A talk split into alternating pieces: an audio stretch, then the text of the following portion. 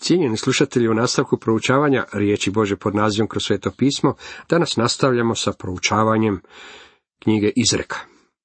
Još uvijek proučavamo prvo poglavlje. Knjiga Izreka pomoći će nam da vidimo kako bi ove predivne karakteristike trebale biti uključene u naše živote. U nastavku tema glasi izazov. U petom redku čitamo, kad mudar čuje da umnoži znanje, a razuman steče mudrije misli. Ovo je bila karakteristika svih velikih ljudi. Nikada nisu došli do trenutka kada bi mislili da su naučili sve što se u životu može naučiti. Neku večer sam na televiziji slušao jednog mladića koji je doživio veliku slavu u rock glazbi. Karakterizirala ga je velika arogancija. On zna sve. Mislim da tome mladiću nitko ne može reći ništa novo. Izreke nam govore da će mudar čovjek čuti i time će umnožiti svoje znanje. Razuman čovjek steti će mudrije misli. To je u stvari i izazov kojeg pred nas stavlja ova cijela knjiga. Salamon vam kaže da ako ste mudri, onda ćete poslušati ono o čemu govori ova knjiga. Boži duh ima mnogo probranih stvari za reći u knjizi izreka. Radi se o velikim istinama, izrečenim putem kratkih rečenica. Šesti redak nastavlja da razumije izreke i prispodobe riječi mudraca i njihove zagonetke. Još jedna izreka nosi u sebi istu misao. Slava je Božja sakrivati stvar, a slava kraljevska istraživati Dopada mi se to. Bog je dao poruku evanđelja jasno i traži da je objavljujemo sa krovova kuća.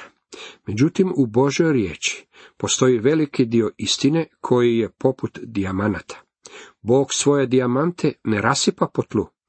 Dragulji i ono što je vrijedno bilo je sakriveno i čovjek to mora pronalaziti. Sa zlatom, dijamantima i ostalim dragocijenostima mora se kopati, sa naftom se mora bušiti zemlju. To je način na koji Bog rukovodi stvarima. Bože je slava sakrivati stvar. Božja riječ zaslužuje ovo proučavanje koje joj možete posvetiti. Gospodin Isus rekao je, istražujte pisma zato što mislite po njima imati život vječni. On nije rekao nemojte istraživati pisma, rekao je istražujte pisma. Vi samo mislite da ste pronašli vječni život, a to je zbog toga što uistinu niste istražili pisma. Čitali ste Biblije, ali niste pronašli pravu poruku koja je ondje zapisana. Pravo blago Biblije jest Krist. Istražujte pisma zato što mislite po njima imati život vječni, a upravo ona svjedoče za mene, izjavio je Isus u Evanđelju po Ivanu 5.39. Dragi moji prijatelji, ako niste pronašli Krista u Bibliji, onda niste kopali za dijamantima, niste kopali dovoljno duboko. Da bi se razumjela izreka i tumačenje riječi mudraca i njihove zagonetke. Drugim riječima, Bog je ove velike istine stavio ovdje u svoju knjigu. Tragedija u svemu tome je ta što danas postoji veliko nepoznavanje Bože riječi kako za propovedaonicom, tako i kod onih koji slušaju. Mora postojati ozbiljno i usredotočeno proučavanje Bože riječi.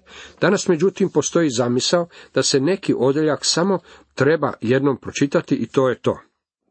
Toplo se nadam da se ne nadate izvući dragulje iz Bože riječi bez ozbiljnog proučavanja Biblije. Kada sam na Floridi, uživam otići u dom i laboratorij. Tomasa Edisona. Danas je ondje muzej. Ono čemu sam se uvijek divio bila je njegova potraga za sintetičkom gumom. Firestone i Henry Ford stanovali su odmah kraj Edisona i lako možete shvatiti zašto ih je zanimao taj projekt i zašto su surađivali s njim. U njegovom laboratoriju postojale ne je nekoliko stotina pokusnih epruveta. Edison je koristio sve što mu je palo na pamet i iskušavao je može li od toga dobiti sintetičku gumu. Znate li da je među svime nešto pronašao u maslačku? To bi bilo posljednje mjesto na kojem bih ja tražio sintetičku gumu, ali to je bio eksperiment kojeg je on poduzeo. Dok sam stajao u tom laboratoriju i promatrao stotine pokusnih epruveta i mislio na mnoge sate koje je sa svojim pomoćnicima proveo ondje, ispitujući ovo i ono kako bi pronašao ono za čim traga, pomislio sam kaže dr. McGee, kako se malo pozornosti pridaje Božoj riječi u kojoj bi se moglo izvesti pravo ispitivanje i pravo proučavanje. Izazov kojeg knjiga izreka stavlja pred nas danas je sljedeći. Kopaj dublje. To je izazov da se prihvatimo ozbiljnog proučavanja. Marljivo nastoje da se kao prokušan pokažeš pred Bogom kao radnik koji se nema čega stidjeti, koji ispravno razlaže riječ istine, čitamo u 2. Timoteju 2.15. Ključ za razumijevanje knjige Strah je gospodnji početak spoznaje, ali ludi preziru mudrost i pouku. Ovdje nalazimo zanimljivi kontrast. Strah je gospodnji početak spoznaje, ali ludi preziru mudrost i pouku. Oni iz nje ne uče baš ništa. Čuo sam jednu besmislicu kojom bih to želio ilustrirati. Čovjeku koji se vozio autocestom pukla je guma, pa je stao sa strane. Dogodilo se da je parkirao pokraj ludnice i jedan od štićenika našao se s druge strane ograde. Promatrao je čovjeka dok je ovaj mijenjao gumu. Nije rekao ništa, već je samo stajao ondje i promatrao. Dok je čovjek skinuo kotač s auta, sve je vike stavio u poklopac kotača. Zatim je slučajno udario poklopac, tako da su svi vici ispali iz njega i upali u otvor kanalizacije, tako da ih nije mogao vratiti. Stajao je, češkao se po glavi i pitao što će sada učiniti. Čovjek iza ograde kojega je promatrao rekao mu je, zašto ne skineš povijak sa ostalih kotača i staviš ih na ovaj kotač. Sigurno bi se odvezao do benzinske postaje gdje možeš kupiti vike i njima zašarafiti kotač. Čovjek ga je sa čuđenjem pogledao. Zašto se ja toga nisam sjetio? Upitao je, ti si u ludnici, a ja sam vani, a opet si ti taj koji se toga sjetio. Promatrač mu je odgovorio, možda jesam lud, ali nisam glup. Knjiga izreka želi vas i mene zadržati da se ne nađemo u glupom položaju. Mislim da ćemo vidjeti kako nam je ta knjiga od velike pomoći. Ova knjiga ima jako puno za reći o gluposti, kako ćemo i vidjeti. U nastavku kaže, poslušaj sine moj, pouku oca svoga i ne odbacuj naputka svoje majke, jer će ti biti ljubki vijenac na glavi i ogrlica oko tvoga vrata. To je vrlo važan obiteljski odnos. Postoje mnogi koji ovo čitaju, a potječu iz obitelji u kojima su imali pobožnog oca i majku. Oni su ih poučili i nikada se nisu odmetnuli od onoga što su naučili u svome doma. S druge strane, neka se Bog smiluje roditelju koji svoje dijete ne poučava Božim stvarima. Kušnje izvan doma. U desetom redku kaže, sine moj, ako te grešnici mame, ne pristaje. Sada se počinjemo kretati izvan doma. Kada dječarac ode od kuće, s kim se prvo susreće? Općenito će taj prvi kontakt biti s grešnikom, jer je veći dio ljudske rase baš upravo taj koji spada u tu kategoriju. Oni nisu došli Kristu. Svi smo mi grešnici, ali će se dječak susresti sa neot kupljenim grešnikom koji uistinu živi u grijehu. Kakav bi dakle trebao biti njegov stav? Ne pristaj. Sjetit ćete se, kako sam rekao da ćete pronaći izreku koja će odgovarati svakom liku u Bibliji. Također, vjerojatno ćete pronaći izreku koja će odgovarati svakom vašem prijatelju, iako im možda nećete htjeti reći o kojoj se izreci radi. Ovo je izreka koja odgovara nekome u Bibliji.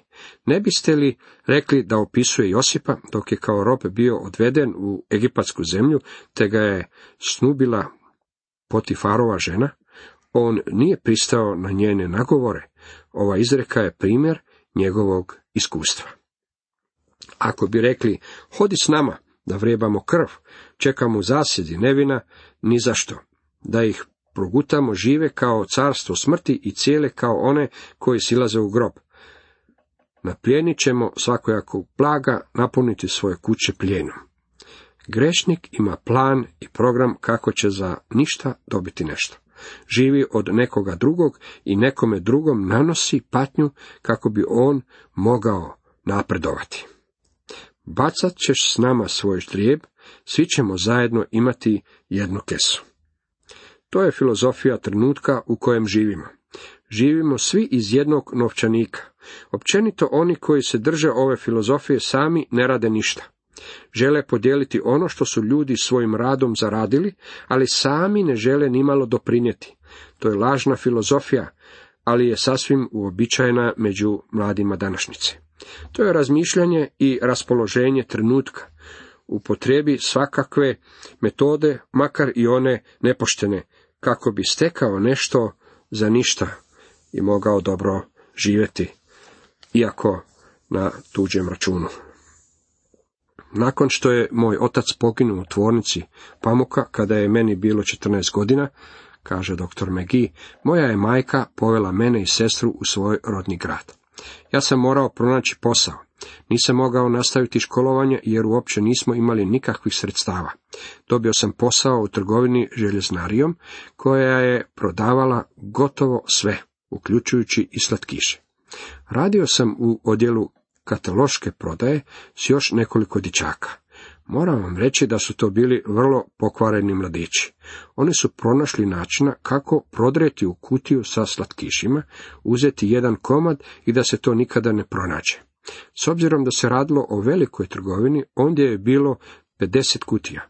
Uzevši po komadi svake kutije, mogli su napuniti nekoliko svojih kutija.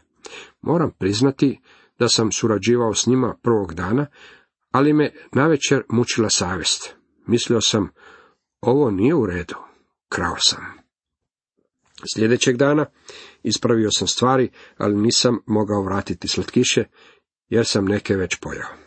Nakon toga uprava mi je omogućila da kupim kutiju sa šest slatkiša po veleprodajnoj cijeni. Prodavao bih te slatkiše zaposlenicima u uredima. Posljednji slatkiš bio je moja zarada, jer me cijela kutija koštala kao pet slatkiša po veleprodajnoj cijeni. Na taj sam način zarađivao za svoje slatkiše. Morao sam ih zaraditi i osjećao sam da je to najbolji način da do njih dođem. Mladićima je vrlo lako uplesti se u skupine vršnjaka koje se bave sumnjivim stvarima i vrlo je lako pridružiti se skupini koja zabušava na poslu, kako se to danas kaže. Oni ne daju poštenu količinu rada za poštenu plaću koju primaju. Vrlo je lako surađivati u takvim poslovima. To je razlog zbog kojeg je mladiću bio dan ovaj savjet kada je napuštao obitelj.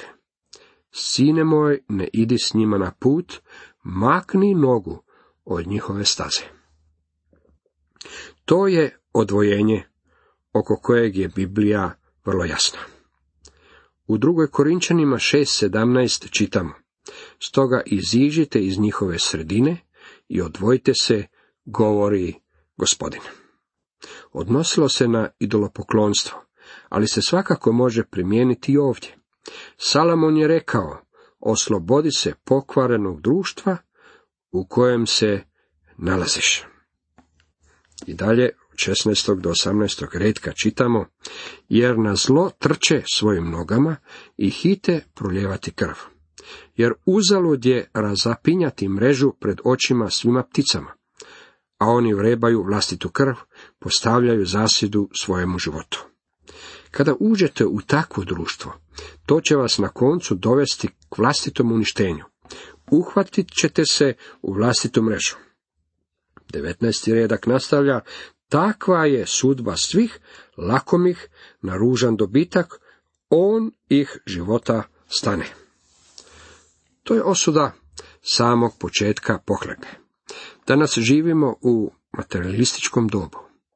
Imam pred sobom članak jednog doktora znanosti, profesora na fakultetu.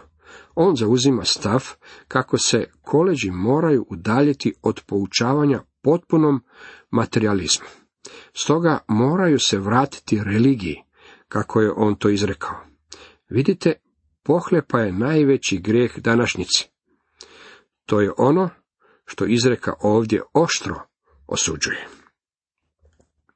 U nastavku poziv u školu mudrosti. U dvadesetom redku čitamo. Mudrost glasno uzvikuje na ulici, na trgovima diže svoj glas. Mudrost potiče mladića da dođe u školu i ondje uistinu nešto nauči. Dođite i vi na njen fakultet. Mudrost glasno uzvikuje na ulici, na trgovima diže svoj glas, propovjeda po bučnim uglovima, na otvorenim gradskim vratima govori svoje riječi. Dokle ćete vi, glupi, ljubiti glupost, i dokle će podsmjevačima biti milo podsmijevanje, i dokle će bezumnici mrziti znanje. Glupost je stupidnost. Mudrost pita, dokle ćete biti glupi? Mladić koji je sada u svojim dvadesetima mi je rekao da je trošio drogu tri godine. Stalno je ponavljao, o, kako sam bio glup. Ovdje nam se nameće jedno pitanje. Koliko dugo namjeravate biti glupi? Kada ćete početi odlaziti u školu mudrosti? 23. redak dalje nastavlja. Poslušajte moju opomenu. Gle, svoj duh pred vas izljevam, hoću vas poučiti svojim riječima. Sada ću preskočiti do kraja poglavlja. I čitamo, jer glupe će ubiti njihovo odbijanje, a nemar će upropasiti bezumne. Okrenuti se od Krista znači počiniti duhovno samoubojstvo. U nastavku čitamo, a tko sluša mene, bezbrižan ostaje i spokojno živi bez straha od zla. Kakav je ovo izraz? Pitam se, govori li to i o našem narodu? Mi smo dosta bogato društvo. Svakog čovjeka mjerimo prema novcu kojeg ima u banci, kući u kojoj živi i prema autu kojeg vozi. Uživamo li u prosperitetu luđaka? Živimo u raju za glupane? Cijenjeni slušatelji, toliko za danas.